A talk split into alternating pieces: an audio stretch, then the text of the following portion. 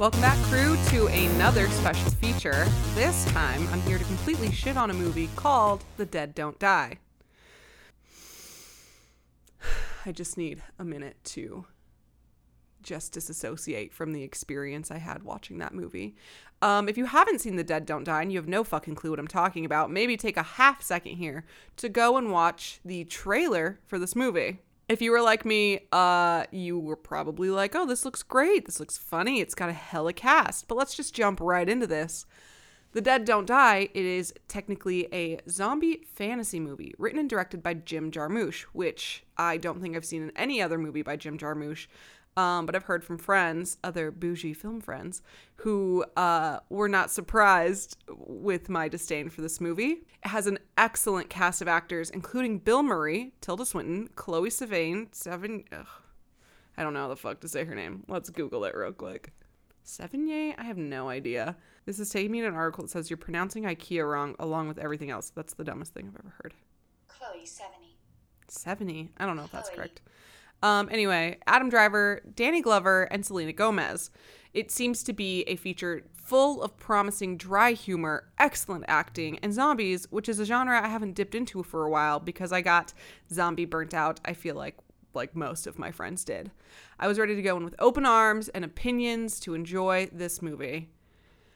And I have never been so swindled in my entire life. The Dead Don't Die is a complete commentary on the shithole that is the state of our Earth. That's fine. Uh, everything is super on the nose. For example, the first murder we see in this movie that is being investigated by our police force, and as nonchalantly as can be said, quote, it's zombies, leaves zero room for terror, dramatic build, or entertainment value. Now, at this point, it's like the first time that we have this experience, and people are still laughing and they still think that this is a promising movie that we're going to enjoy, and it's not going to want to beat us senseless and make us hate our lives for being there. I would say probably the first time you experienced most jokes, they're kind of funny. But again, you don't know that you're about to hear them for the first time out of 45 times. This movie is about compliancy on all fronts. Our characters are complacent in the upcoming zombie attack. It's making a commentary that we as human beings are being complacent in the destruction of our earth through global warming, which again, great, make a movie about that. That's I'm not mad about that part. I have decided upon further reflection that this is even a statement on the complacency of the audience members.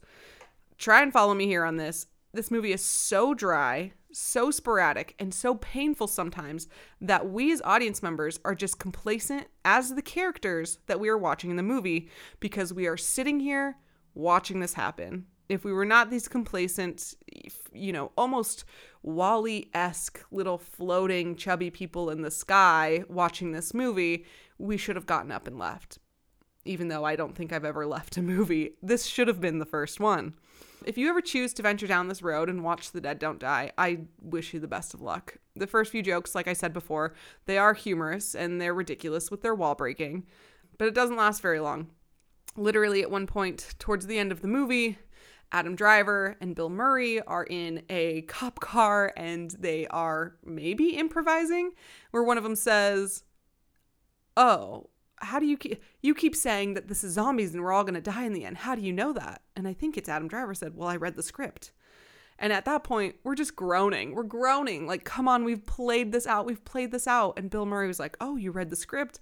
I only got my lines. And i think they called the director an asshole at one point. Like i don't i don't understand why this is funny. And this just seriously is the most not for me uh movie that i think i've seen in a while Anyway, the first few jokes, like I said, funny, ridiculous in the wall breaking. It doesn't last very long, and it will more than likely leave you sighing at the end of the movie, checking your phone, and wondering when it'll be over.